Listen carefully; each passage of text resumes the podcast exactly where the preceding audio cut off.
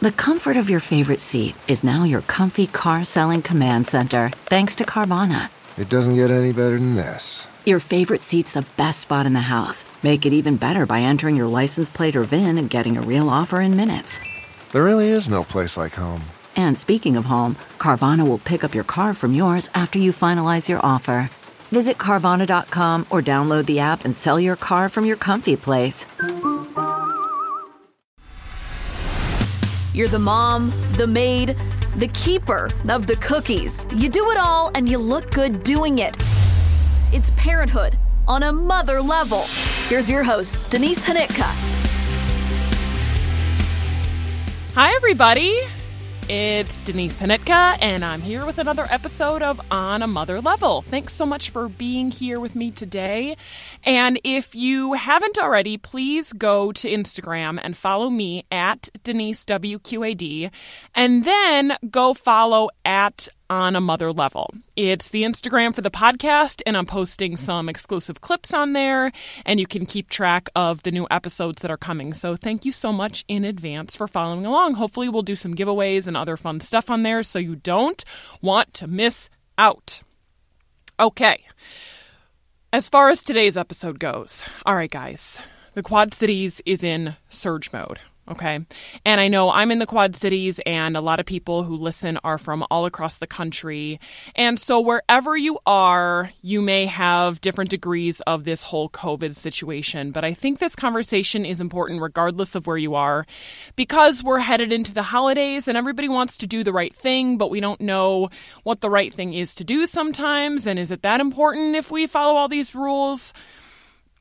That's why I have two doctors on to speak with me today. And, um, you know, look, I want to do the right thing too. I do not want to get anybody sick, but I'm like you and I have some questions about it too. I think it's not a bad thing to have a healthy dose of questioning. I'm the type of person that's probably why I got into um, journalism. I question everything everyone's ever said to me. I don't believe anything that anyone says. Sorry, I don't. That's just kind of who I am. Um, so I have questions, and I hope that I was able to answer some of them through this interview that you're about to hear. Um, full disclosure, this weekend was supposed to be a baby shower for my friend Angie, and we were going to do it in person. We were going to do it at an event venue, and it was going to be socially distanced and responsible as much as we could. And six weeks ago, when we started planning it, the situation was different. And so we felt comfortable doing an in person event. And as the weeks ticked by, it just started really weighing heavily on us like, oh, should we do this? Is it a bad look? Is it a bad look for the venue? And so this week we made the tough decision to cancel it. And, you know, so I'm just sharing that because I want you to know that I'm I'm trying to figure this all out right along with you. I'm not here to preach to you about what you should or should not do, what your mask should or should not look like. I have questions about masks just like you do. So that's why we're having this conversation, okay? And so you're going to hear from two doctors, all right? We have Dr. Noreen Ahmad, she was my guest, if you remember, back in March. And she sat down with me back in March when we had no idea what the heck was going on. And she had this huge binder in front of her, and she was just wanting to share as much information as she had as a doctor with a background in epidemiology. And she wanted to help us navigate what we had no idea at the time was going to be the next nine months of insanity. So, I think it's really cool to sit back down with her again and just reconnect after all this time and after so much has changed. The second person you're going to hear from in this conversation is Dr. Brianna Barclay, and she actually is an OB. She delivered Abram, which she may or may not remember. It was kind of a crazy day, and you know, we're just like one of a billion babies. But anywho, so she also sat down and talked with us as just a concerned parent, a concerned doctor. She shares about the changes that have happened in the birth center since all of this stuff went down. So it's um, a great conversation, and I appreciated their time very much. And I hope you um, feel like I asked important questions that I hope you all have as well. So you're going to hear the doctors first. Then, if you want to stick around, Lauren Jackson is with me to recap an episode of The Bachelorette. Um, it is Claire's last episode. So I realize that I am two weeks behind, and I apologize because here's the thing that you may not know. When all these Bachelor people do their recaps, they get advanced screeners and special time, and they don't have jobs and, you know, all the stuff. So I'm just trying to fit it in wherever I can. And so Lauren and I were finally able to talk about what transpired when as Chris Harrison said, Claire blew up the Bachelorette. So you'll hear that conversation. You're also going to hear um, just a little off the top that uh, Lauren's an aunt. She just has a baby nephew who was just born, and so she talks a little bit about that. Then we kind of travel down some roads, end up talking about Dancing with the Stars, Gleb and Chrishell. It's a whole thing. So I hope we balance a little of the um, of the hard stuff with the COVID, and then we'll finish up with some light stuff with the Bachelorette. So sit back, relax, enjoy this conversation. These were both recorded via Zoom, so bear with me on the audio. We did our absolute best, and I want to um, give you guys a little bit of an escape while also giving you some information. So this is on a mother level, and I'm so glad that you're listening. And please share the podcast with a friend and write a review too. That would be awesome. So here we go. We're going to start with um, Dr. Ahmad and Dr. Barclay. And we start with Dr. Ahmad uh, just revisiting what she believes was a cringy conversation when we had our first meeting back in March. But I don't think it was cringy, but here you go. You know, we were not masked when we met in the studio, and that wasn't a recommendation. And I'm looking back thinking, geez, you know, what what was that all about? And you know, at the time, the the data was mixed on masking. Not really the data so much as the supply. You know, we knew that we were there was a shortage of masks, and they were preserving those for healthcare workers, and then they should be N95, and we didn't have enough for the the entire population to have. And then I think, um, you know, we didn't know how effective non N95 masks were in order to make a recommendation um, for, say, surgical or cloth masks. Um, and then we also didn't really have a culture of mask wearing, I think, in America. You know, when you when I've traveled in Asia um, over the years, you know, everybody wears masks just because of pollution and pollutants in general, and it's not like a big deal. But I think getting Americans on board with mask culture, you know, that was also something I don't think the population was prepared to deal with in March. So um, I feel, I, I think about that conversation and I feel a little cringy thinking, like, oh, you know, I wish we could have talked about masking, um, but we just didn't know. And, oh. and we know better now. And, and I think, okay, this conversation, I want to focus on masking. yeah, yeah, absolutely is there now, and um, there's still some, you know, hesitancy for the general population to adopt it, and and despite you know, I can quote study after study on effectiveness of masking, but there's still a barrier there. So yeah.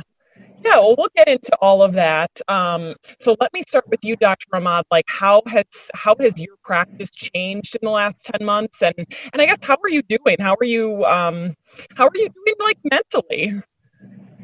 Well, you know, I'm I'm doing okay. Um, you know, I didn't have to shut down completely. I will say, when I spoke to you, we were in the process of slowing down our practices. Though, you know, we had stopped all elective procedures, cosmetic procedures. We're mainly, you know, in dermatology, we were basically focusing on cancer, surgery, um, infections, things like that, that really couldn't wait. I was able to keep all the staff employed, thankfully, and that was a that was a great benefit to our group. When some of the stay-at-home orders were lifted, the numbers kind of surged back in clinic, and we thought, okay, let's start doing more preventative health. Um, we try to space appointments so patients aren't crowded in our waiting rooms. Uh, we've marked off designated seating areas. So, um, in general, volume is down. And, and my office is in the hospital, so they have patients all have to go through the front desk, get screened, get temperature checked at the point of entrance into the hospital, and then once they get into my clinic, they do it again.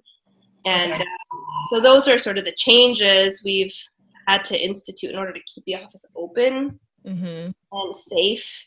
And we do all these things with our staff as well, you know, screening staff, um, um, temperature checking, everything like that. Adjusting the, trying to adjust a lunchroom for your staff. How, um, how do they sit at their desks?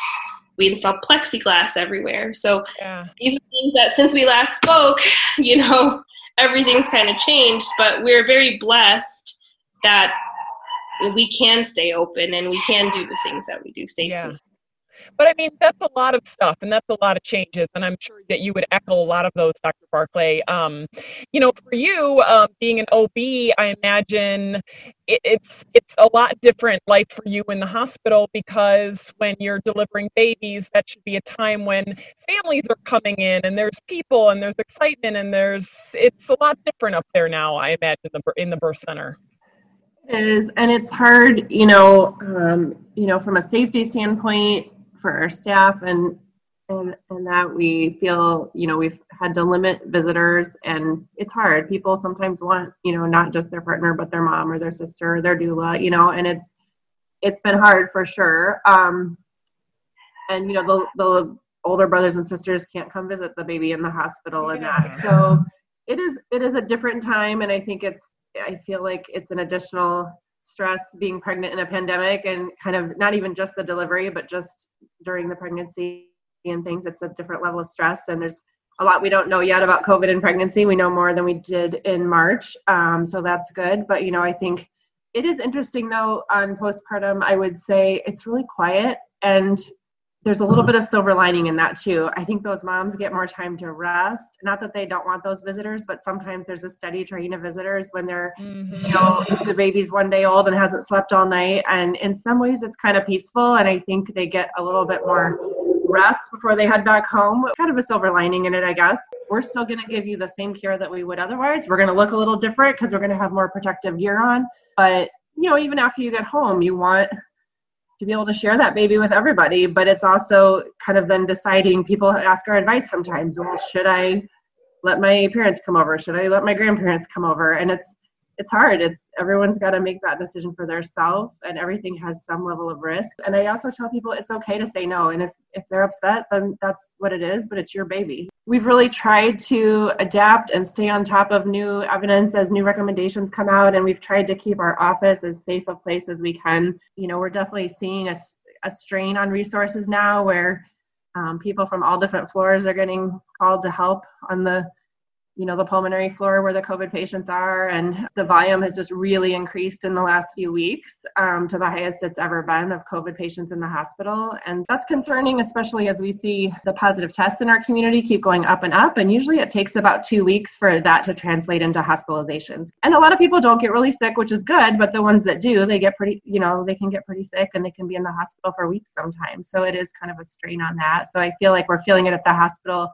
not so much us as OB, but just feeling the strain that other people are having. They're having to cut back on surgeries a little bit in order to make sure we have enough hospital beds. You know, a unique situation that I've never experienced my career, and a lot of people who have been doing this longer than I have have never experienced, you know. So it's kind of unprecedented times, and we're trying to keep at it and uh, not let our guard down. So. Well, so we're in the ninth month of this situation. We've, I mean, me personally, I was at uh, working from home for six months. I've since gone back to the studio to work, and now we are seeing this I don't know if this is defined as the second surge, the third surge, what have you, but now we're talking about these record hospitalizations. And so, after all that we've already been through, how did we get here or back here, or however you want to phrase it? Dr. Ahmad, I'll let you pick that one. You know, I think if you have been following Dr. Katz at the uh, health department, he'll tell you exactly what happened. It was, you know, lifting our, our mitigation efforts with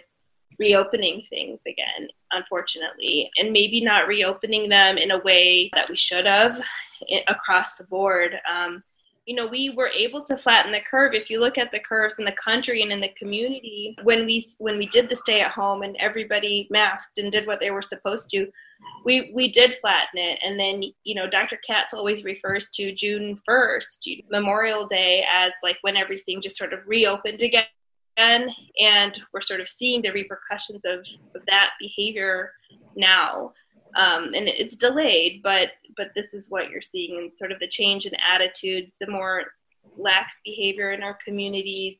And some people some businesses are doing amazing whereas others you know have just taken the opposite approach. So i think it is fatigue related. Yeah i'm, I'm not going to actually blame schools or anything like that because i think they're doing a great job with what they're working with. But i think it's our behaviors um, outside of school, in our personal lives, in our gatherings that are contributing to this. Yeah, I mean, let's call it out. Like, what what is the real problem here? Because I keep seeing, you know, like we all need to wear the masks. We all need to wear the masks. Well, everywhere I go, everyone is wearing masks. So I see masks everywhere. So, like, what else? What else can we do? Is it is it not the public places? Is it more of the private gallery gatherings? What are we doing?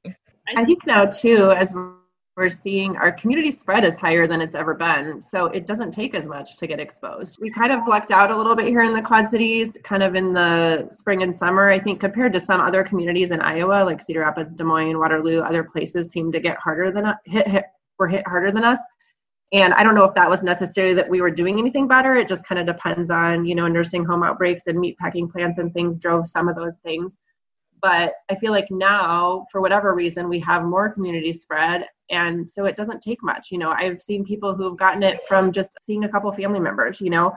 And there's enough people that have it that you know you just have your your small bubble but people in your small bubble have small bubbles and so next thing you know your bubble is a little bigger than you realize. And uh, I think I was just reading something this morning about how the other thing is where things are moving indoors and indoors is just not as safe. Outdoors isn't perfect. You can still get it, spread it outdoors, but you have the better air circulation, which helps. So now maybe you were having a little barbecue with some friends in your backyard, but now you're having a few friends in your house or, you know, a few family members and things and you're indoors where the air circulation isn't as good. So even if you're six feet apart, if you're eating and things, it's still not perfect you know, I feel like it was, it, I could wrap my head around like locking down for two months and, or three months and not leaving our house unless we had to. But, you know, now it's gone on to eight or nine months. It's hard to do that. And so I think people are making those decisions of, you know, having their small bubbles of people that they are with, whether that's friends or family. But as those things move indoors, there does get to be more risk. There's a little uh, website you can go to where you can track like every county in the United States and what the risk of a certain size gathering is. It's really interesting and it depends a little bit on in your community like how good the testing is, like so how many cases are potentially being missed by not having really easy access to testing. But right now in Scott County, if you have a gathering with 10 people, there's a 50 to 75% chance that one of them has COVID and doesn't know it yet. 10 people. Really? So, yeah. So that's how bad our community spread is. So it really doesn't take much. And you know, the tricky thing about this disease too is the incubation period is so long. You can be exposed and it can take up to 14 days before you have symptoms and become and usually you be, are the most contagious about 2 days before your symptoms start. So you don't you feel fine and you may not even know you've been exposed if the person you were exposed to didn't have symptoms it's just tricky. You can you can be spreading it and not know it which is why masking and distancing is important because you sort of have to act like everyone might have it all the time you know which is sort of the reality in our community right now that a lot of people do have it. There's i think i just saw yesterday 4000 active infections in scott county and those are just the ones we know of. If you talk to dr katz he would say there's five times more than the ones we know of. So that's a lot of people um, hopefully most of them are staying home and things but a lot of people who have it and maybe have been around other people before they knew they had it. And so i just think it's it's so prevalent right now that it doesn't take much to get exposed. Well just in this short time you've told me facts that i have not heard okay? I've not heard that that that's the current risk right now this number of active infections is interesting to me because you know on the news we've been talking about daily cases you mm-hmm. know i think active infections is an interesting number because just because you know a number is a certain amount on a tuesday you're not counting all the people who who currently have it and are walking around, you know, or Yeah. hopefully they're not walking around, but you understand what I'm saying. So I, I guess, you know, I, I guess this is perhaps a criticism of us as the news media, but maybe the message is not getting out properly. Maybe, maybe people don't have the right information. And I know, especially with this election cycle, misinformation is rampant, but maybe it's missing information. I think so. I mean, I talk to people who, you know, eat in, you know, go to a lot of restaurants and, you know, stay there for long periods of time indoors, unmasked. When I mentioned to them that we now know that COVID is also not only droplet but aerosolized, you know, it's airborne, it, that the particles can linger in a in a room, you know, with with certain maybe poor ventilation. There's all of this um, potential COVID sort of cloud viral particles like lingering, you know, when you go in to a public place. And I get a lot of, you know, like wide eyes when I tell people that. I said, yeah, it's it's still it's still there. It's still airborne, and and you don't know what you're getting exposed to, and when you're in densely populated indoor environments or yeah sitting in a restaurant for hours. I'm surprised that people don't know about that you know? And, Right. and that's uh, that's that's been a known a fact about uh, airborne transmission for the last couple months. There, there's a lot of things that people just still don't know or i'm still getting calls from patients saying well my sister had you know my son has covid but can i still come to my appointment? And i'm and i say no. You know you, you live in a house with someone who has covid. You should be quarantining from them. You should be isolating in a separate room if, if possible. And you really shouldn't be out and about coming to your appointments. And i still get these calls on a daily basis from, from people asking me if they can come in. The public health department is doing the best they can in contacting um, you know with their contact tracing and things like that but they're behind they're you know a thousand cases behind in calling every contact of a positive patient. So then they're unable to get that education to the contacts themselves. And you know this is part of the problem. Sometimes you hear that you had contact with a covid positive person you know weeks later. And what's the use in that you know? So we're not able to keep up with the education keep up with the personal phone calls to the patients from the health department in a in a manner that we'd like to The other big um, question that I hear, and maybe you guys get a lot, is well, how come local restaurants and local bars are the ones who are taking the brunt of the restrictions and the mitigations? When I can walk around Lowe's or Menards or whatever, or Target like everybody did during the lockdown, you know, why why is so much of the focus being put on restaurants? What do you think?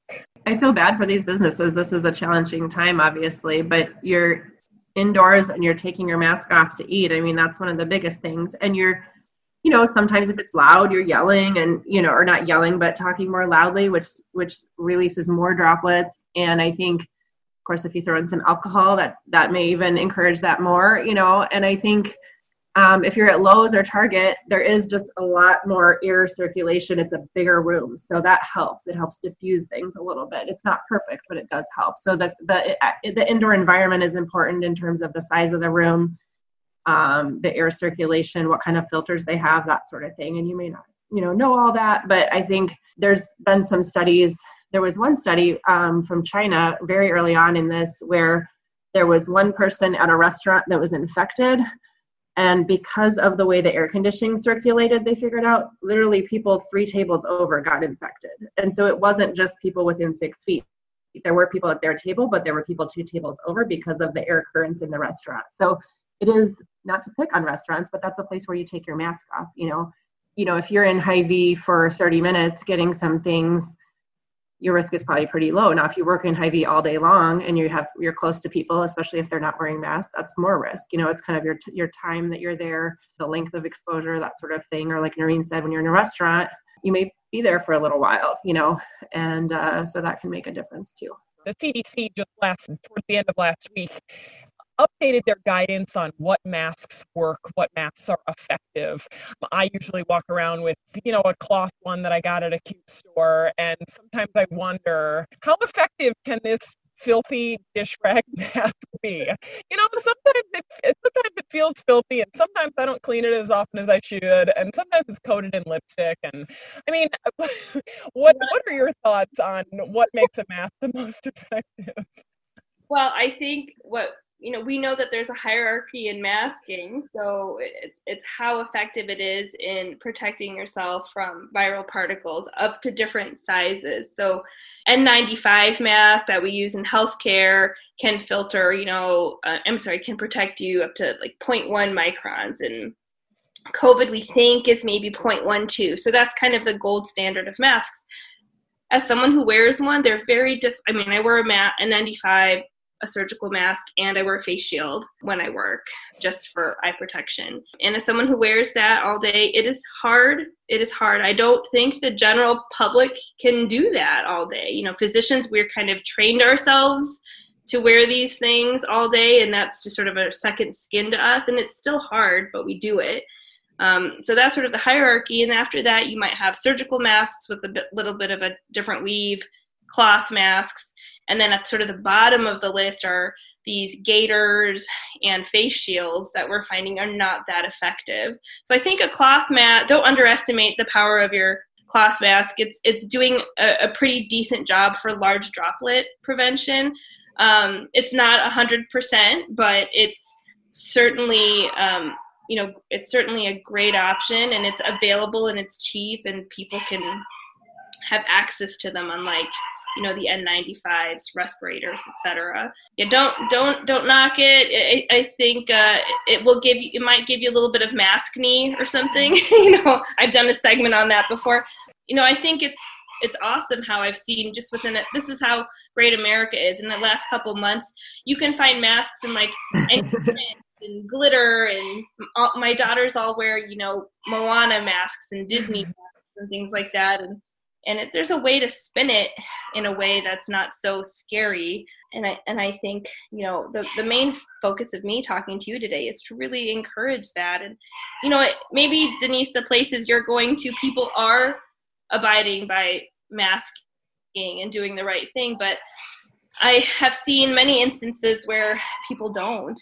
And i think they have a false sense of security because they're with people they know they're in small towns, maybe smaller venues, that they feel this uh, safety there. And um, I think that's where a lot of these transmissions are occurring. And they, okay. and they really let their masks down, you know, they let their guard down. Really quickly on the topic of maskne, maybe I should have asked you before I bought it, but I just bought some like spray that claims to like disinfect the inside of the mask with some tea tree oil and like prevent some of that bacteria from getting into your skin? Was that stupid I, I really hesitate about putting any sort of oils within your mask because okay. those are hygienic in, in general. I would say the best thing you can do is wash your masks or rotate them out as much as possible. Um, but you know, washing a cloth mask pretty easy. Um, or if you use the medical-based masks, you know, like a surgical mask, which I do, I, I just throw them out. Somehow I still, you know, I don't know, it's it's just the way that I'm wired, but I have to wear red lipstick every day. I don't know why, even though I wear a mask. Like it's just like a weird habit. And so I get home and I'm like total gross clown face mask, you know, but you know, I, I think just washing your masks, um, rotating them out, that that will help. And if you are breaking out, I would you know, start with some topical therapies like a little benzoyl peroxide, salicylic acid. And if you need anything more than that, come see your friendly dermatologist. I can help you. I am seeing a lot more like patients with cystic acne and, and other, you know, rosacea flares and things like that. And I always tell them, I'm sorry you're going through this, but I'm proud of you for wearing your mask. yes. Get through it. but yeah, that's sort of the sort of overview of of the yeah. Masks and um, you know I, I don't know if you heard about the study about the hair the hairstylists in missouri but um, this happened in may there were two hairstylists i believe it was like at a chain like great clips and yeah, I know what you're talking about. COVID, they were both infected um, and symptomatic which they really shouldn't have been working but they were and i believe they saw like close to 100 clients. And because they masked properly and all clients masked properly, there was no evidence of spread of COVID okay. to any of the of their clients from 14 days thereafter when they were tracked to they did follow-ups. So the evidence is good there, and that's that's at a hair salon, you know, where you're right up in there of everybody. So so the, the data is there, it's effective. We've just got to do it and do it right. And I think just I think I'm just so amazed at how well the kids do and I think it helps to model um, well for them obviously and but my kids just they'll they'll run around playing outside with their masks on if if they happen to have like uh, friends you know outside that they're seeing or something which doesn't happen very often you know they'll they'll forget they have them on sometimes and you know just they just have gotten used to them. And i think sometimes kids are even better than adults at wearing them. They wear them all day at school without problem. And they even say mom sometimes the kids don't stay six feet apart at recess so we just wear them at recess. I'm like okay that's fine. You go ahead and do that you know? So um, it's just amazing how you know a lot of people worried if kids would be able to wear masks but i think you just got to give them credit. They're more resilient than you think sometimes. And um, i'm not saying it's easy for all of them obviously but i just think it helps explaining like why they're doing it you know and we're doing this because this is what's going to keep people safe and and so that's what we're going to do. It's really a great way to share that you care about people so or show that you care about people.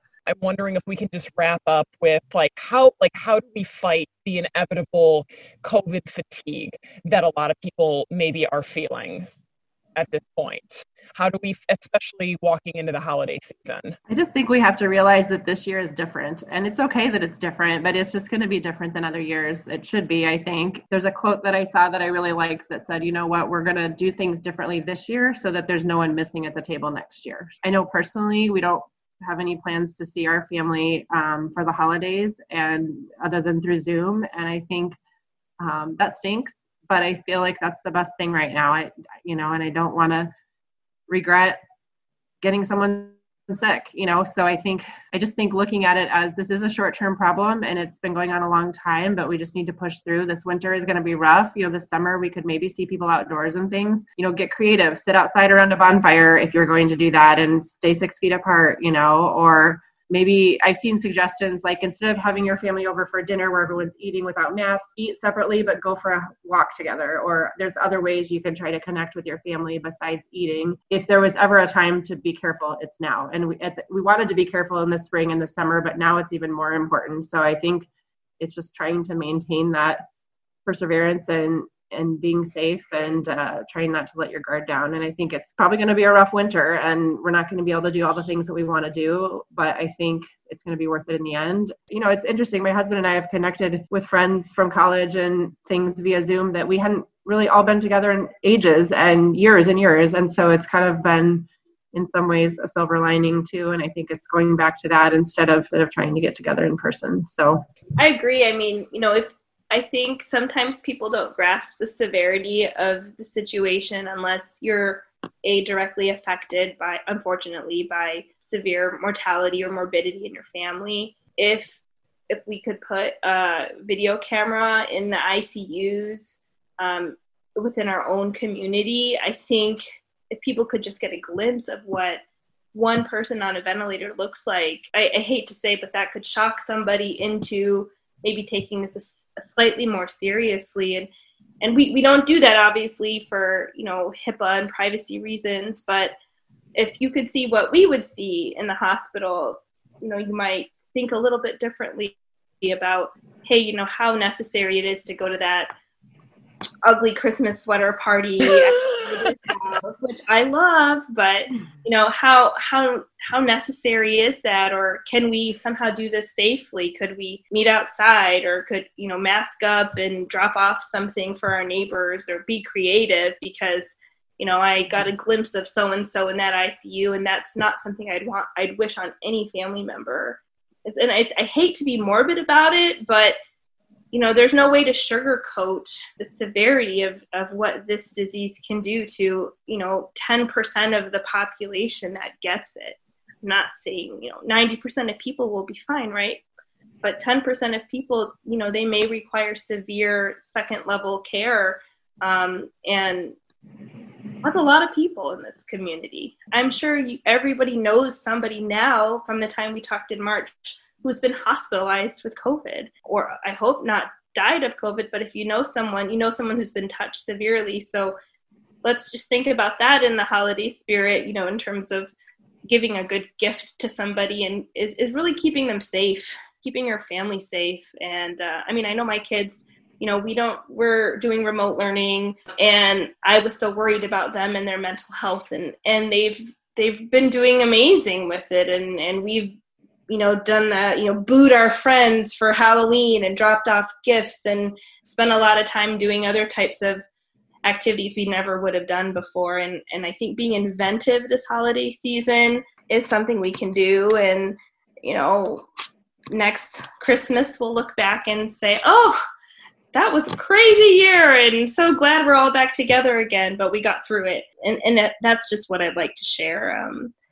you know, just think about next time you get that invite or you have that urge to go X, Y, and Z places and think, well, what can I do to mitigate the risk of my to my family and to those around me and and if you can if you feel you can do that with limited risk and uh, then I'd say go for it. But um, if there's something in pulling at your heartstrings a little bit, saying, hmm, maybe that's not the best idea, go with your gut and you know stay home and do the right things. Well, I appreciate your time and I appreciate your example and that you both walk the walk and practice what you preach on this stuff because you're right, it is an example of of, you know, modeling the behavior that we want everybody to do. So, thank you very much so much for your time. I know it's very valuable and that uh, there are naps to be taken this afternoon. thank you, Denise. All right. Thank you so thank much. You so yep. Much. I appreciate you.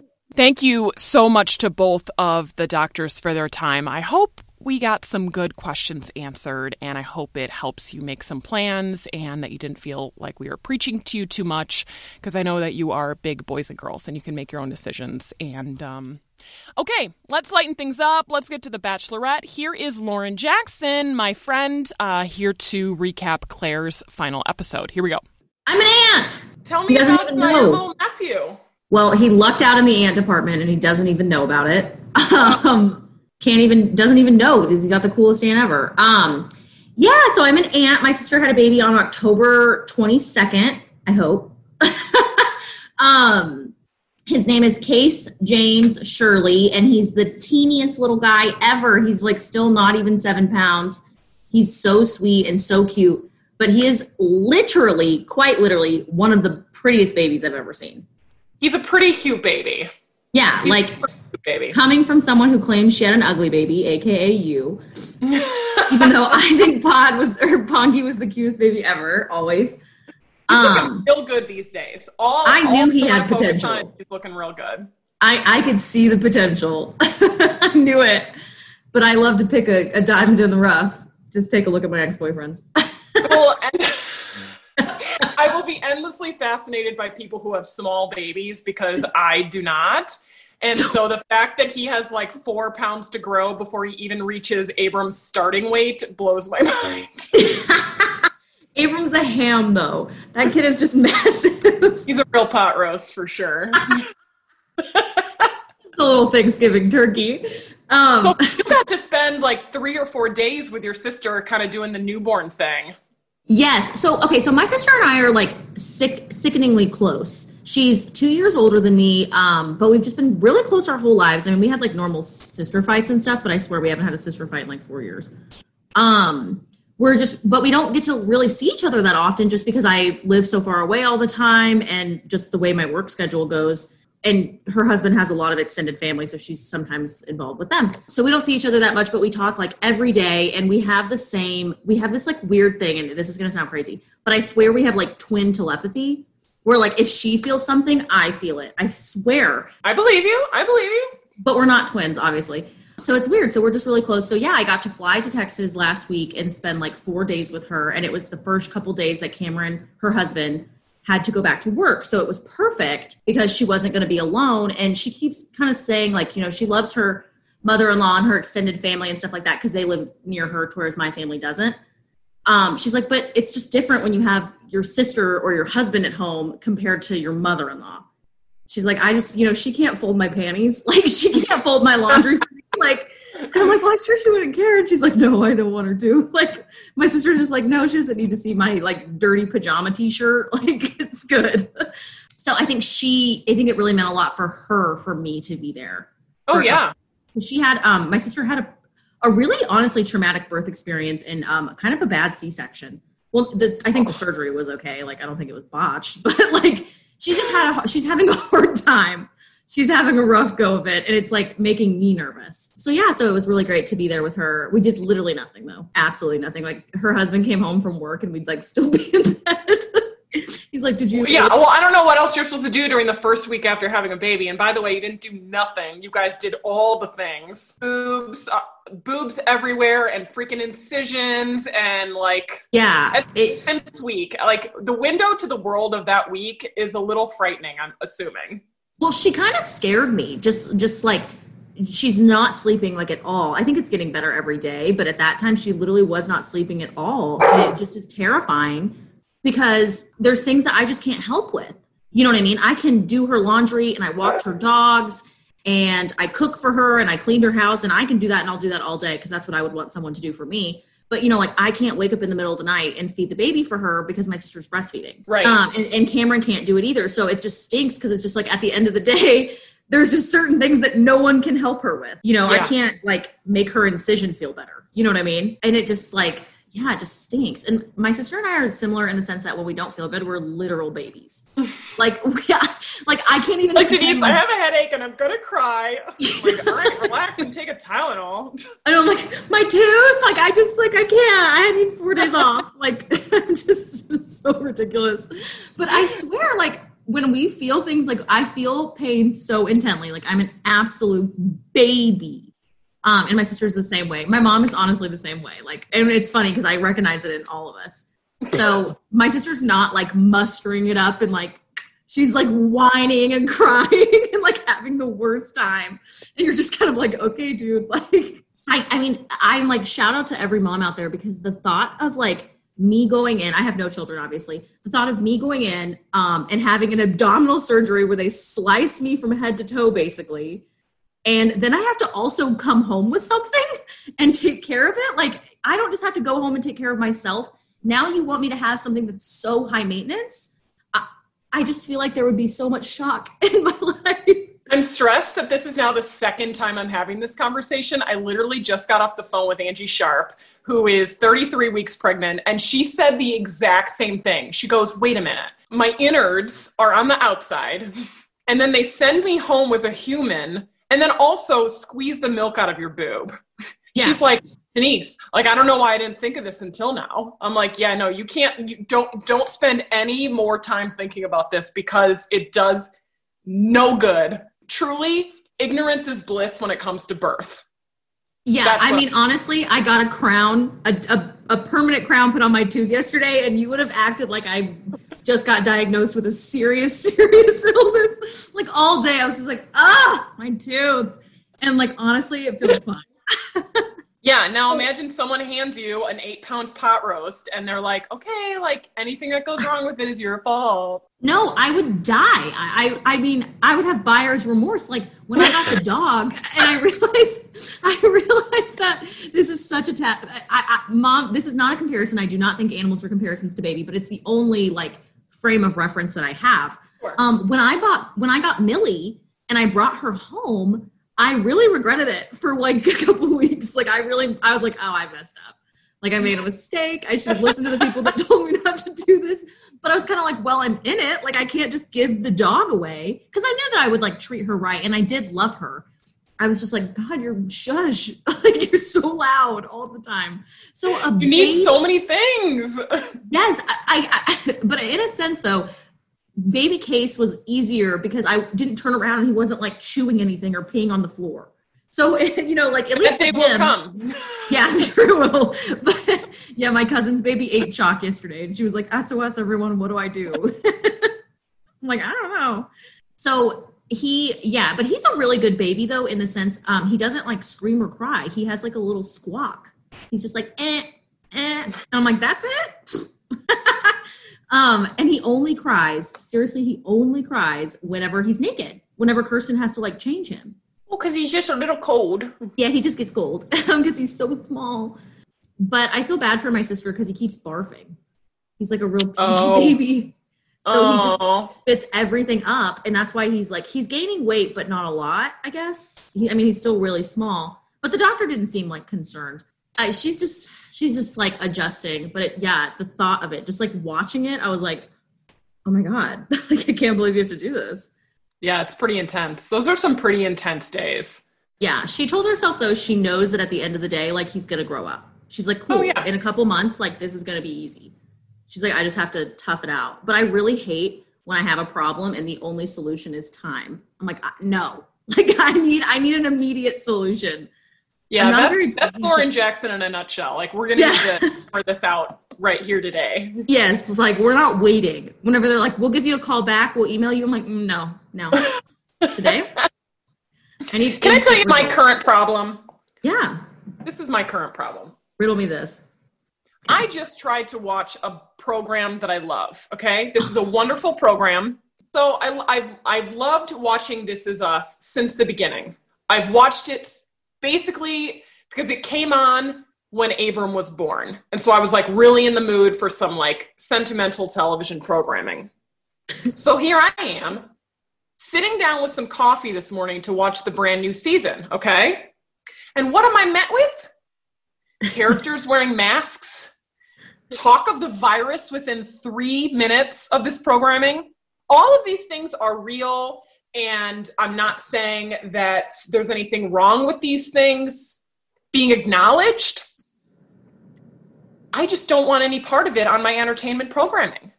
And so I want these show writers to understand that we watch their programming to not do this. I, I like I, I cannot imagine what a terrible, terrible idea it was to, yeah, let's have all the characters wear the masks and let's have all the characters like be upset about current events. Why would I want to watch that? So No, is this gonna be the whole season before us? Yes, it is. Ah, So I think maybe they had to make the characters wear masks simply because maybe they had to do that on set because of like how bad coronavirus was when they must have been filming. but they weren't wearing them the whole time in the That's episode. true. And I That's feel true. like in order to be filming, they probably were getting the tests every day and Yeah. you know because there's the cast and the crew and the whole thing i just here's here's my question obviously there's not a lot of production of programming happening right now but if you are not a reality show my humble request is that we allow people the time to distance themselves from current events okay next thing you know there's going to be a whole show about the election i mean we we can't we can't I cannot. we cannot Please. go down these roads. I can't have current events and the anxieties that are 2020 permeating and penetrating into my entertainment programming. No, I feel the same way. I'm very passionate about television. It is um, my all-time favorite thing in the entire world. I will like literally listen to shows, like not even podcasts, listen to the episode as I'm driving. Yep. um, like I'm sick, but I definitely feel the same way because I, I this is my escape. Why? Why? Why do I? I can understand, I guess, if it's like a reality TV situation because that's reality. But this is Sure. us had every opportunity to avoid it. But I think that they, especially because nobody ever knows what time we're in anyway. You're jumping back and forth all the stinking time. I only know if the kids are small or not. I'm like, oh, okay, it's the past. Or if the dad's alive, I'm like, oh, okay. Um, like, hey, Milo Ventimiglia. So, um, which I do love that man. So I'm like, more past. Um, except I low key hate Mandy Moore all the time, and I met her, so it's really messed up. I know we did tell that story, didn't we? The time I think her? so. If everybody doesn't know, I met Mandy Moore in Nashville. I literally told Denise when I was leaving, I was like, I just want to meet a celeb. I'll even meet a D-lister. I don't care. And I met Mandy Moore. And then Denise and I got an argument because I said Mandy Moore is like totally at least B-list, and Denise disagrees. I don't remember that part of the conversation. Um, but I will say that um, I'm just very interested in the fact that you said that Mandy Moore was like one of the most beautiful humans you'd ever laid your eyes on. I do. I find her to be gorgeous. I love a beauty mark like mole. I I yeah, I think she's really pretty. Um, and she has that nice like porcelain skin, and there's something about fair skin and dark hair that I think is like really cute. Oh, thank you. You're welcome. so cute. Um, as I bleach my hair blonde every six weeks. Huge issue. I'm really, I'm really disappointed in This Is Us right now, and I can't imagine uh, an entire season ahead of us in which we are just swallowed by the current events that I'm trying to ignore in my own head.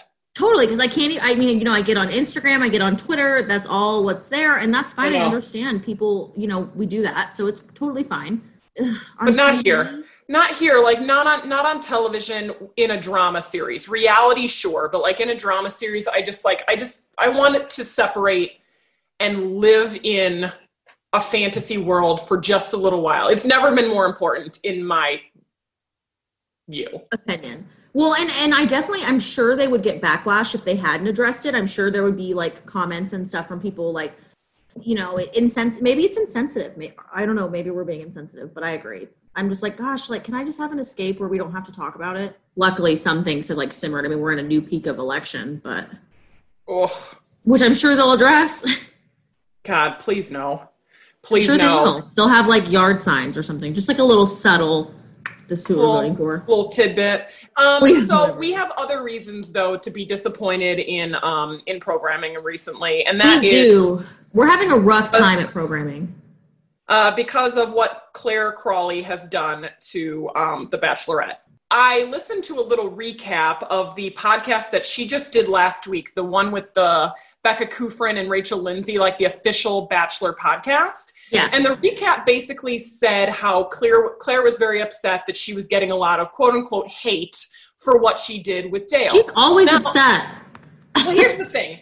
There's a very clear difference between hate and criticism. And what I am about to do for the next half hour is criticize, but not hate. I mean, I don't want bad things to happen to her. I don't want bad things to happen to Dale. But I think there are some real issues at hand. The way that I brought up last week. My whole point last week was that she creates the rules, she amends the rules as she sees fit, and all the while she expects the men to go with it because she's in charge. And I just think that is not how we should be handling this situation. In this last episode, and by the way, delighted that people were so interested in my opinion. Got a lot of questions on Instagram asking me for my commentary. That gives me more joy than you people. Well, I'm, I'm preparing a real tape for your of your commentary to send to Chris Harrison. Don't you worry. what we have seen here on The Bachelorette is Claire has chosen Dale, and Dale has proposed within 12 hours. Was that? I honestly wish we had this hadn't all been spoiled. I like. I wish this was all a surprise. Yeah, I feel like it would have been much more interesting if we all just found this out. it's not like it was spoiled just because of reality Steve. It was spoiled by Us Weekly, quite frankly. Yeah, Tayshia coming in, and they they even said like Hannah Ann was there or something. I mean, there was like a lot of chatter everywhere. E News, which like I you know I love the tea, so I'm not mad. But I now watching it, I'm like, gosh, I think I would have been more interested if this if we didn't know what was going to happen, but we knew some way, shape, or form Claire was going to leave hmm and Tayshia was going to come in. And I always just assumed that she was leaving with Dale. I was not surprised that she wasn't Right. or like I, I never believed a tidbit I, like i guess it never crossed my mind that they wouldn't be leaving together because why would she leave if they weren't leaving together right. No, I did not know that they were going to get engaged. That was a surprise. i guess i didn't really I- guess because i don't think that anybody is actually engaged from the bachelor or the bachelorette to me it's I- like they're dating and she gets a fat diamond but it doesn't really mean the truth because that's why everybody takes eight years to actually get married because they're like okay now we actually have to date like, hey, like, what's your middle name?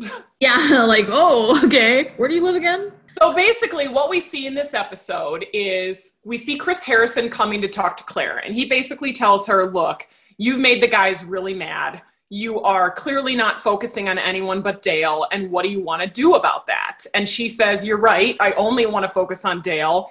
Let me have an overnight date with him, and let's see where he's at. Do you think he walked in knowing that, like, did some producer feed him that line about blowing up the Bachelorette? Do you think Totally. someone was like, all right, when the time is right, I want you to clear your throat and I want you to deliver this line with the most gusto and most um, Chris Harrison esque drama that you can muster. And he was like, I got this. This is why I get the big bucks. He's like, don't worry, I've been rehearsing this my whole like, entire life. Do you think he like combs his hair in the mirror and he's like, Claire, you've just blown up the bachelorette. Claire, you've just blown up the bachelorette. Like, does he Yeah. practice like his hair? with his ha- uh, hairbrush in his hand. no, I definitely think he had to like rehearse it because he had to like say it in a very like casual way. He couldn't Right. just be like, "Oh my god." Well, yeah, he had to have rehearsed it. I just don't think I don't think Chris Harrison ever really liked Claire that much. I really don't. I think the second that people said like, "Oh my god, we're not into Claire," like when they released it and obviously a lot of people were upset, I think he instantly was like, "We need to come up with another plan." Right away. I mean, they didn't even wait for the season to be over before they brought in Matt James because they needed to give something for some people to be excited about. And that was the Bachelor that everybody was asking for. So they were like, we're not even going to wait for Claire's season because no one's going to watch it. So if no one watches Claire's, then no one's going to fall in love with a man on there who becomes a bachelor. And then boom, what if no one watches The Bachelor? this is a hot take right here. This is a hot take.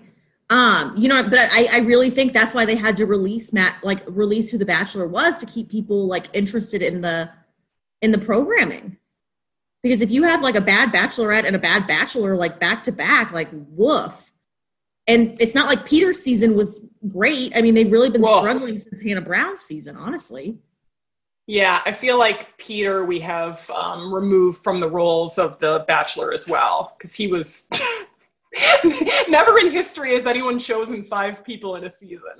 Yeah, like wow. Yeah, Uh. Claire is basically the anti-Peter. Like she laser focused, whereas Peter was like, "Can I do like a more of like a sampler platter?" Like, An appetizer. You'll have the three appetizer thing, right? You know, at restaurants where you can get three apps. Some places have a he rolled side. up. He rolled up to the Hy-Vee Chinese and he was like, "I'll take the two entree, but I'm gonna need a lo mein on the side, in addition to the crab rangoon and egg roll." Like he yeah, needed and, and a large drink. but yeah, so I, I think that Chris Harrison, maybe that he didn't like not like Claire, but I think they knew from the get go that this was not going to go well.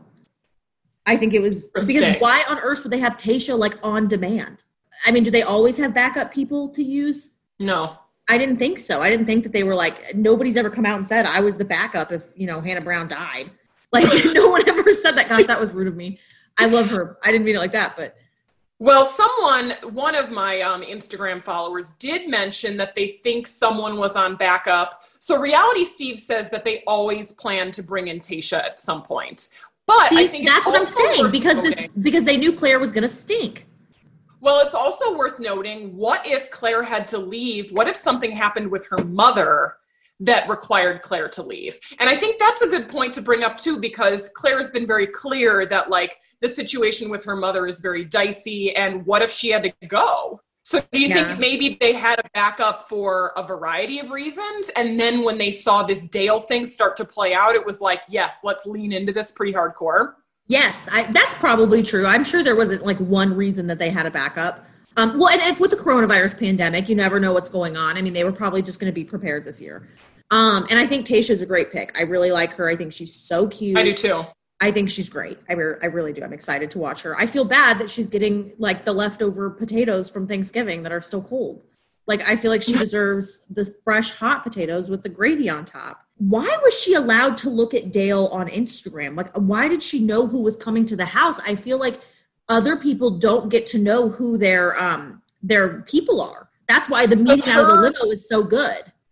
Her guys were released and then coronavirus happened so the show was put on per, like hiatus Yes, I recall. after her guys had been released And then her and Matt James got in that fight, and then they took him out of the cast. well i don't think that i don't think they initially took him out like he wasn't officially out until They um, said, "Do you want to be the Bachelor anyway?" Yes, yes. So when people told me that they were anxious to hear my commentary, a lot of people said like you're going to be so mad watching this, your reaction is going to be so out like oversized, like I'm so interested to see how you respond to this. Number 1, I would say I was overall bored. Even though it was such a transformational and groundbreaking episode in bachelor history, I found it to be boring. Number 1. And Same. number 2, I overall felt very sad Number one, I don't think Claire was making the best decision. So that made me sad. Number two, it made me sad because she thinks she's making the right decision. And she's trying to justify all of this as when you know, you know. But it's just not that simple. You know what I mean? I think totally. you can know that someone is like connected with you. I think you can know that you're very attracted to them. And I think you can know that they are going to have a large like place in your life, but it is so much more than that.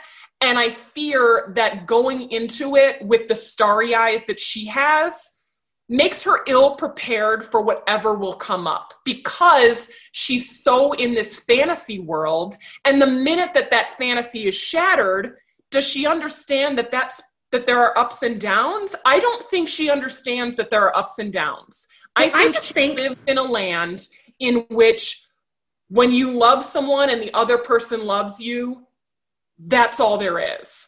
Right. And I just think that um, you know, I think that sharing your life with somebody is so much more than love. It is so much like do we have the same beliefs? Do yes. are you a good tipper? Do you have terrible credit? You know, there's, yes. there's logistic things that you need to think. How do you actually treat your family, not just what's on social media? Um, let me meet your friends because like I think one of the worst things ever is when you're dating a guy and he can't get along with like your friends and your friends guys and like y'all all can't go out and have a good night or he like really embarrasses you. Like i had one ex-boyfriend that was yes. always embarrassing me when we would go out because he would get he would just be a wreck you know? And and it was fine that's who he was but i feel like there's just things that you you need to know how they behave before you commit your life to them. You are just going to learn so much about each other that like you just got to know if all that little stuff you want to roll with. And like, God bless it. Like, thankfully, I do want to roll with it, but there's stuff. You know what right. I mean? There's a lot of stuff. And, and I think it's just, as long as you're prepared for stuff, whatever that stuff is, you're good. But how do they fight? In, I mean, you know, you don't even know how he fights. Like, you don't even know what no. he does when he's angry. I, I just think those are like, I think it's, um, I think it's irresponsible to get involved with somebody when you know so little about them. And I think she was a little disrespectful to The Bachelor and The Bachelorette um, series as a whole. Yeah, because you didn't. You don't respect the system or whatever they say. You know, oh, the process. Geez, respect the process because you didn't finish it. You didn't do it. And I understand, look, I can't fake a good date. I'm not one of those girls that's like, I'm going to go on a date with him just because I can get a dinner. I'm like, no, you're terribly miserable. Goodbye. Like, so I understand if she's like, I hate all these guys except for him. Just even for But herself. that's part of the thing. That's part of the thing you agree to. You agree right. and, that you're not going to like them all and you're going to have to kiss them well, and also, doesn't Dale deserve an opportunity? Maybe he didn't move as fast as you, Claire. Doesn't he also deserve the opportunity to stay the full length and make sure? And also, I would be so annoyed that he she, she robbed me of the experience, more dates and like free good food. And if this was a normal year, the travel. I'm like, gosh, shut up! Like, we need to stay. You know. Yeah, see, and I I felt bad for him for another reason too. I felt bad for him that he is now the person that she imagines him to be because of social media. Now, imagine if you met someone and all they know is your shiniest, rosiest, most beautiful moments via social media. It's what we all do. And why wouldn't you want to put your best self out there in those settings? Okay, fine. So now imagine that someone held you to that standard that they decided of you because of that. Totally. I, feel like that sets him up for for disappointment. Like he can't help but disappoint her if he strays off the path that she has imagined for him. Right. Like just because she is a um she seems to me to be a hopeless romantic, obviously, because I think or and she's very clearly thinking emotionally and not logically um, which also makes me sad for her because I've definitely been in moments where I'm like logic out the window, you know? Um, yeah, of course. But you have those friends and those parents and, and whoever in your life to bring you back to reality where you're like, girlfriend, you cannot marry him. We do not tell him we love him. Like it's been two weeks, like you psycho. And I, I realize that it does work out for people that way. It's like high school sweethearts. Like totally, I believe that they're in love. I believe that they're soulmates. I'm not saying if you didn't like date around or you didn't date for a long time. I mean, there's people who get married after a couple months and they're still together for years. I believe in it, but there are the exception, not the rule. You know, like that is not what happens to everyone. Look, one of the most transformative movies of our time was He's Just Not That Into You. And what's his face? Justin Long is very clear with um, Ginnifer, Ginnifer Goodwin. Ginnifer Goodwin about yes, there are always going to be examples of the thing that you're claiming could happen to you. That's the exception, not the rule. And and I feel like Dale and Claire both played this oh our parents knew each other for 7 days and they both got married and were married for 42 years. Again, great. I'm excited for for both of their situations. I just don't know how you can decide that the same is true for you. Well, and it's bonkers to me because you would think that Claire, you know, Claire presented herself as this woman that is still single because she wasn't going to settle for anything less than she deserved and the best of the best. And here you are acting so irresponsibly for somebody that seems to have acted very relationship responsible, you know, not getting involved in a toxic relationship. I mean, she might have been, but she got out of them. She didn't commit to any of that because she seems to take care of herself and care about herself and put herself first. And I thought that was a really admirable message for a bachelorette to have. Well, and it was nice for me because I'm terrified I'm going to be single forever. So I'm like, okay, cool. Like this woman's 39, still looking good, and she's to find the man. Like it's totally okay to be single at that point in your life. But then you just go and fall in love in two days. Like, great, great. Maybe this is why none of your relationships worked. Did you behave this way every single time? And obviously, in order to enjoy this show, you have to suspend some of your belief system in like the way things are supposed to happen. But there is some true magic in the development of a relationship, discovering that you like each other and discovering that you like each other a lot.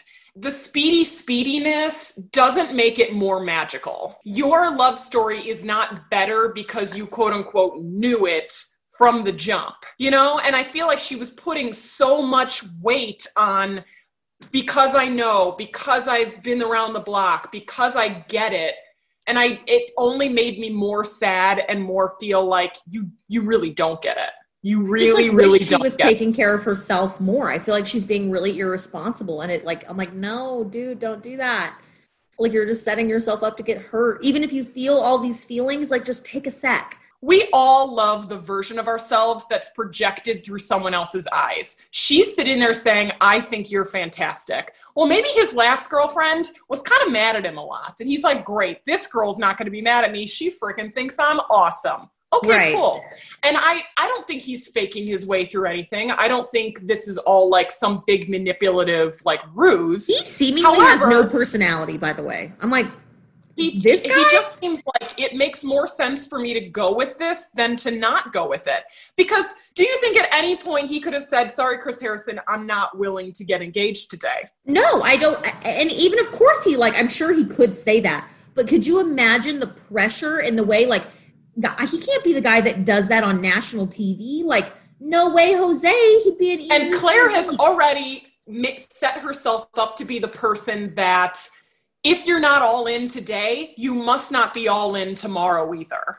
which is also so unfair. People deserve time. I think Dale deserved much more time than he got. And whether he feels that way or not, I just personally, it's like a job. You're interviewing them as much as they're interviewing you. It's an equal thing in a relationship. Claire's acting like she's the prize and Dale won. It's like, Mhm. wait, come on. He gets to like feel his feelings too. Right. And I don't think she ever gave him a fair shot, nor do I think The Bachelor did. They were like, you got to propose. We're going to rush this episode, and you guys got to get out of here because we got to bring Tayshia in and turn this shit around. Sorry. No, I really thought that maybe maybe at the end of Tayshia's they would bring Dale back in and like we would have seen them quote unquote date or something. I had no idea that they would that literally Chris Harrison said, "Well, you know what the next step is, Dale, like the show only ends one way. Even if the show only was 2 weeks, it only ends one way." I I was floored that they stuck to that. There are bachelor in paradise relationships that are longer than this. Right? I mean, I, I felt really bad for Dale. I mean, he looked stressed. He looked scared. And I would I guess I just wish Claire would have been like, hey, we don't have to do this. Maybe they did have that conversation afterwards. But it's like, okay, so I've always said, and this is kind of a hot take. I've always said that um, if a guy was proposing to me, this might make me look really bad.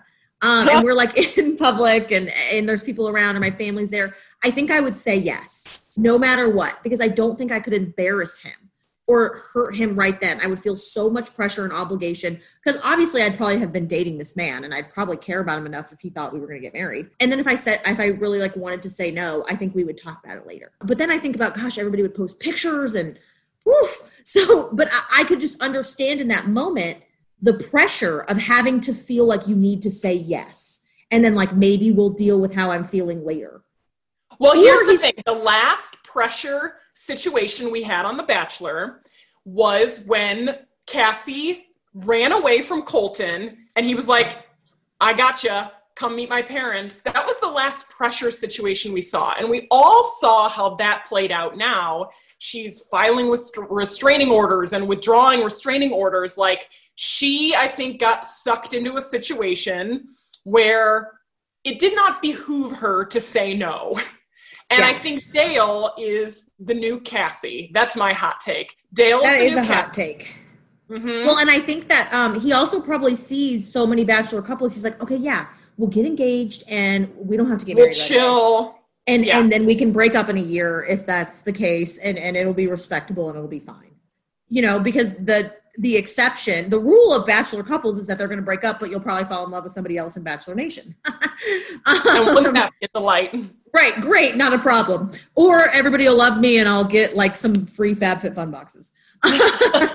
Which I mean, if I went on a show for six weeks and that was the only prize was that I got free FabFitFun boxes, I'd be fine with that. Not a problem. I guess I'm going to become a blogger now. Like it's totally cool. It does. I think it seems like a hard job. I really do. I have a lot of respect for bloggers. Well, think about it. You've got to come up with a story for every recipe. I mean, you've got to explain how your family created it and um, why the ingredients are more important than any other ingredients that ever were. That is a challenge. Imagine making a hamburger helper and having to explain like why you're making that hamburger helper and how your life changes every time you eat it. Right, and Nanny Faye sprinkles extra pepper in, and that's the secret special sauce. I, I just can't. Well, and and like the aesthetic, I'm like, gosh, I can't ever be ugly. Like I can't ever just post a picture with a bad filter and call it a day. Like no, ma'am, um, no, and, ma'am. Woo, the caption game they must have. Ooh, yikes! And I'd have to get an Instagram boyfriend. You know, the Instagram boyfriends that go around and take their girlfriends' pictures for her Instagram. Yeah, which like those are those are a select group of men who have seen a challenge before them and who have risen to the occasion. They have seen that there is demand for this service. And I just don't think enough men are are taking on the responsibility and seeing that there's a demand in this industry. Totally. I mean, I can't even find a man that knows how to press the middle and focus the shot you know like and you got an instagram boyfriend? One time i was at my good friend's house in omaha nebraska and we looked out her window and there was a girl like posing in front of a brick wall and her instagram boyfriend's like on the ground taking Ugh. it she was yelling at him. He throws her deodorant at one point. I mean we had a show. We watched it for like a hot minute. I mean we really did. It was hysterical. They were in a fight too. It was very clear. But they walked away from that photo shoot with options it would probably at least appropriately framed. I mean, I've I've had Turner take some pictures for me where like like hey, take a picture of the back of this dress, and there was literally like a pile of like kids' toys in the corner. I'm like framing.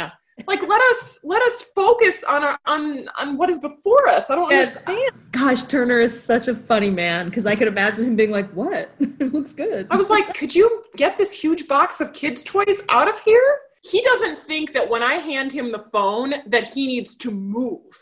Yeah. like he thinks that I should move to accommodate the camera, which doesn't make he, any sense. Because he has a, a very important job of pressing the button. Uh, yeah, that's hysterical. Yeah. Well, back to what we were talking about. Total. I don't even know how we got on Instagram boyfriends, but uh, oh, because if I was in The Bachelor. So yeah, I think that Dale was just kind of like, I'm gonna look better if I just propose to her and move right along. But Dale seemed very happy with himself. Very, he found, I think he found it very hysterical that the, like that he, for some reason, was the one that she chose. And um, that That's all the guys. Day. That's a great, great day. every time I looked at him, he just had this like, I have no idea what's going on smile. Like, anytime the guys were like, well, Claire's in love with Dale, and then they show Dale, and he's just like, haha. Like, whoa. But wouldn't that be great? Imagine you go on a show and like immediately the dude's like completely like in love with you. You'd be like, I mean, I can't, I can't help it. I just, I mean, I tried not to be so cute and I tried not to be so funny, but she saw right through that. Right? Like, gosh, I don't know what it is. I'm just an average girl. when in reality, he would be like, who is this garbage? Get her on out of here. I'd be the oh. house gossip, that's for sure. Well, that much we know. I'd definitely play both teams too. I would have a strategy from day one. They'd be like, that girl, she has an agenda. I'm like, yes, my agenda is to be the bachelorette. I don't want to fight for one man. I want men fighting for me. I understand. And you would take advantage of that situation and you would soak in all of the attention from all directions. You wouldn't be calling an end to this game in the second quarter. Like, no hmm. way. I'd be in love with all of them. Are you kidding? Oh, right down to the very Lauren, last day. Please stop telling them all that you love them. And you're like, but what I do? I know, I'm like, God, no, this one's got good this, and this one's good for this. And I'm really, you know me, I'm an easy sell. I'm, I really can sell me so quick. I'm, I'm like, oh, okay, that works. I can get on board with that.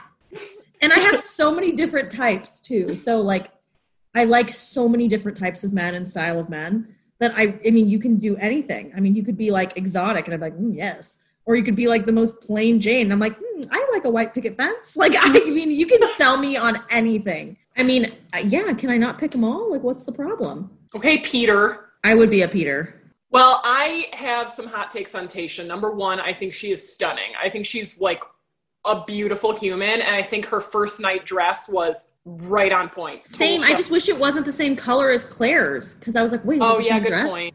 Like, come on, we can't put them in different But I colors. didn't. I didn't love Claire's first night dress. I don't think Claire looked. I think Claire is very pretty, and I think she looks very good. But I did not love her fashions. No, I didn't either. I really, And- really didn't. Yeah, I just don't. I'm like, who was styling her? Because it doesn't look that good. Like, it's almost like they were like, she's a little older, so we got to style her a little older. I'm like, no, put her in the crop Yeah, top. I She don't know. great. So, so yeah, I I think Tayshia is absolutely stunning. I liked her first night dress. I feel fairly confident that Tayshia is not in it for love. I think if she found it, that would be cool. But I think overall, Tayshia in her life, this is just my own impression. It's based on nothing, but I feel like I feel like she is just like this will be fun. My life will be better because I've been in the role of the bachelorette. But I don't think she really cares about finding the dude. Um, I agree because And by I the think, way, we have no problem saying that about guys. So no hate for saying that about a girl. I just feel like she's like, I'm having a great time. And regardless, uh, this will open doors for me. I think about what would I do if I was the Bachelorette, which would never happen. But because, and I think, yeah, like, you know, this could go good. This could go bad. If I fall in love, that's awesome. If I don't, like, I got to travel. I got to have a great time. And like, I definitely think the Bachelorettes get a lot of heat. Like, I definitely would not be able to take like comments and people talking about me. And I never ever want to see an article about myself in e news. No Bachelorette has just like done nothing ever. You know, something's going to happen. That Hannah Brown went on to win Dancing with the Stars and like Exactly. you know get all these things like you know people good things happen from it. You know like you said it's going to open doors for me and at the end of the day even if my heart gets broken or something like terrible embarrassing happens i mean embarrassing things happen to like madison prewett and we don't talk about her anymore no one cares. So i think i agree. I don't know i think tayshia's just kind of like this is going to go fine no matter what happens. It's going to be cool This is going to be really fun. Yes, exactly. yeah. If and you know if something bad happens well it's not going to be that terrible. Like it'll be all right. In conclusion i feel like claire loki got fired i feel like dale got bullied into proposing and i think claire's just like a little too caught up in the in the initial endorphins and she i mean what's going to happen is they're going to break up and, and i think they'll have a nice decent relationship they'll probably break up in a couple months to a year Um, yeah, I was gonna. I would. I'd give them over the year mark. really mm, i don't know i don't know So I just one. read today that he is moving to Sacramento. That's where she lives. And um like right now they are currently as we speak in his hometown in South Dakota i'm like meeting his family right now. Okay. and that he's planning his move to Sacramento. So I think I give them over a year. You're saying a few months? No, I'm saying like up to a year. Okay. I don't think they'll beat a year. And and Claire's just gonna say like, you know, we really respect each other. I don't regret my decision. I loved him, but it's just not working out. We're gonna move on. And I'm gonna always look for that love and never settle for anything less than I deserve. I will That's- never apologize for love. I'll apologize for wasting your time, but I won't apologize for love. She owed those men an apology. I think so. I do too. I was like, listen, lady, like, I'm all for the girl power and I'm all for stick it to the man because that's just my style. But this woman acted like she just left the handmaid's tale. I was like, all right, Claire, like, calm down. Okay. You've not been like suppressed and like held captive for eight years. No. Not at all. she was just kind of she she did just have this very arrogant attitude like i'm the bachelorette you are going to respect me this is going to be like great and it was like it was claire's show it was all about claire and i feel like she lost the thought that like you still have to respect the guys you know? Yeah. you still got to treat them decently. Like I, there's a way to respect yourself and and um demand a certain level of respect from other people you know what i mean? Like to hold yourself to a standard i'm all for that. But you still have to like return that respect. You know it's a fine level of not thinking you're too arrogant. She came in with the assumption that because she was the bachelorette, they all are supposed to love her to the max, and then she'll decide which one she reciprocates. yeah And it wasn't like oh, a we're gonna she- do this together Right. She never, I don't think she viewed it as a two way street. no i don't think so either i think and she thought they frank, all if a guy her came in and didn't view it as a two way street, he would have gotten slaughtered, which is the main reason that people don't like Nick Nick Viall. You know what I mean? Because they thought he was a little arrogant. yeah i find him to be very charming okay, can I tell you a secret that I've only told my sister? yes I keep having dreams about Nick Viall. And in every single one of those dreams, they're not sexy dreams, but in the dream, he is in love with me. Yeah, I think he would be in love with you because y'all have similar personalities. Very sarcastic, very funny, but like still charming. You know, like you're like, oh, I just like that person. Um, At least that's how I feel about Nick Viall, and that's how I feel about you too. So See, I think I would I think I would be too fat for him. no, Yeah, I think like I think he needs like skinny mini. well, he, I mean, yeah, he's like a teeny little man. Is he? He does. Is he? I don't know. He seems teeny. He doesn't come across large, um, which is fine. Not for me because I'm large, but for somebody, um, I think I think he would be into you. You're tall, like I think he would. I think he would. I think he would enjoy you. Um, but I haven't. Is there really a woman that Nick Viall didn't enjoy? So I listen to all of Nick Viall's podcasts except for the one where he takes people's questions because I don't care about that. But I listen to his recaps and I listen to like some of the other interviews that he does. And I now pay five dollars for his additional premium content.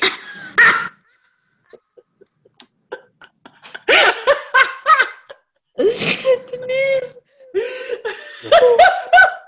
you did what? yes, I pay five dollars a month for his additional premium podcast. Well, since you said something embarrassing, I'll say something kind of embarrassing. okay, go. Um, I don't know if it's as equivalently as embarrassing, but people laugh at me that I told them this. Um, so I have a new obsession with Dancing with the Stars. Okay. Um, and I had to pull over last night to make sure I voted on time. I like didn't even watch the episode live, but I already know what couple I'm voting for. You pulled over to vote for Dancing with the Stars. Correct. I was on my way somewhere and I was like, oh no, I'm gonna miss it. I pulled over. Oh, so I could vote. Like this is 2001 and I'm watching American Idol. and you oh called Oh my it god. Okay, so you're the perfect person then to weigh in on this. What are your thoughts on the Gleb divorce, Chrishell as his partner, and I will uh, no, I'll save the third part. So number one, the Gleb divorce and Chrishell. Go. Okay, so this is my first time watching Dancing with the Stars. Um, I have followed along because I really love Erin Andrews, and I I just like celebrity news, so I see stuff on E News, but I scroll whatever. Um, and I know that Gleb usually gets partnered with Real Housewives, so I started watching it this season. I don't really know why, but I just did. Actually, I do know why, um, because I have a really big crush on Artem. Um, Oh. So fabulous. Yeah, I really love him. And then they they Okay, had so some but you discovered that you loved Artem like just now? yeah, whenever I started seeing him on Total Bellas with like Nikki Bella. Oh, Um, okay, okay. and I just like really liked him. He's just so adorable. And then so I saw the Dancing with the Stars cast, like the pro dancers, and they were all so handsome. I mean, there was some really good looking people. Um, and then I even fell in love with one of the female pro dancers. I was like, well, she's beautiful. And so I texted you and I said, like, Chrishell and her partner have like amazing chemistry. Sent it to you or something. And you said, yeah, but isn't he married? And I was like, yeah, I think so. And I just, I didn't even like, I didn't even really know that Gleb was married or know anything about it. I just saw their chemistry from the dancing.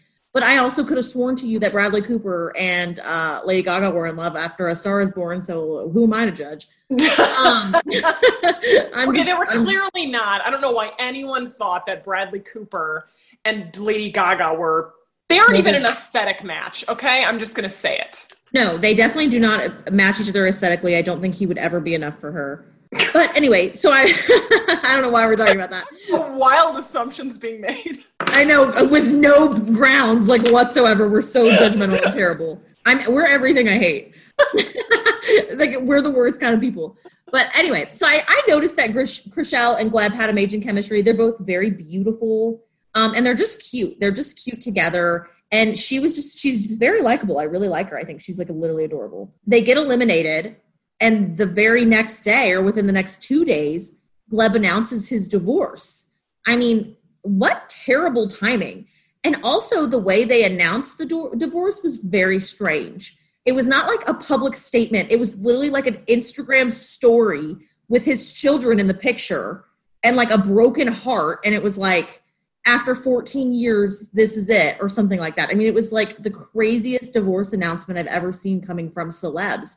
Well, And and his his ex wife though, she started throwing out the accusations almost immediately. They Right, didn't even like the- they didn't even like do the like, oh, we hope to co-parent and be successful. Like she was like, this guy is terrible to me. He's been terrible to me, and he's probably going to be terrible to me in the future. Totally. I believe that too. I definitely believe that Gleb has cheated on her. Um, now, do I know if it's with any of his Dancing with the Stars partners? No, I have no idea. You He did every say the the Elena, the wife, did just come out and say like due to a recent inappropriate relationship, and right so where that he's going to dinner? She said something about him going to a lot of dinners. Who do you have time to go to dinner for when you're in the middle of your season of Dancing with the Stars and you have a wife and two kids? she was talking about how he has like multiple affairs under his belt. And there was one comment that she said, you know, it's very difficult to have a successful marriage when you have a wealthy woman giving him expensive gifts and taking him out to dinner. So now people are combining two other celebrity pieces of gossip, and that is Erika Jayne and her husband getting divorced. And Erika Jayne was also partnered up with Gleb. What are the chances that Erika Jayne was the one buying him the dinners? I don't think so. I would believe that it was Oh. More than I would believe it was Erika Jayne. I see how Well, people is got there. Rochelle really in the position to buy the dinners? well, what's wealthy to someone else might not really be that wealthy. And what is who's to know that Chrishell doesn't get a free dinner Sonja Morgan style? You know, you know how she always says my dinners are I mean, coming." Rochelle like still has those houses in the valley that are probably still not selling. So and she's in know. a divorce entanglement. And that But- was Chrishell. That was Chrishell's response. She basically said, like, I know how this feels, so I wouldn't do it to somebody else. and I do I do really want to believe that um because I do inherently think that she's a good person. So I could see her being like, "Yo, there was no affair on my end, but what if Gleb behaved inappropriately? What if Gleb has a crush on Chrishell?" And Chrishell's like, "No, no, no, I did not do that. I, I did not cheat." And and Gleb's like, "No, no, no, Chrishell didn't do anything." But what if it was enough for the wife to be like, "I'm done. You've cheated on me Yeah. before now you're getting all involved with Chrishell or you like her or you have feelings for her just because maybe they didn't you know hook up or they're not mutually in love doesn't mean that gleb did not feel something or try to do something Right. It's Okay. just very terrible timing who would announce their divorce this way right after i mean it's craziness i i do not believe that Chrishell and gleb had an affair i think Okay. maybe gleb did something but i don't know if i necessarily believe Chrishell did something partners and stuff like don't always get along. Like there's a bunch of like Dancing with the Stars people who like beef, you know, and like didn't get along with judges or don't get along with who their partner they get assigned to is. So maybe he like hasn't liked a partner in a while, and now he's like, cool, I got a great one. I think we've really broken down some programming today. I know. I don't know if there's any other really great reality hot takes that we could go through. There's not. I feel like we're we're depleted on programming right now. And um, although Turner and I are watching Wayward Pines, which is pretty good, um, I also got on board with Schitt's Creek, which is wonderful. I have tried and tried and tried to get on board with Schitt's Creek. I know Oh, the Lauren. characters, I know their stereotypes, I know they're funny, but I just can't get there. Okay. I just like uh, I don't I don't understand. I know they're funny. Moira seems to be hysterical. I've like watched episodes here and there, but it's just not something I feel like I want to sit down and watch in full. I don't know why. I have definitely watched worse television. Everyone always just tells you to power through. I think this is one of those shows you had to power through, especially that first season, because a lot of people were like, oh, you know, I can't believe you didn't fall in love with it immediately. I did not fall in love with it immediately. So I am understanding you in this moment. However, I do now absolutely adore it. I know. I maybe I'll try again. Maybe I will try to power through, but I'm busy rewatching Real Housewives.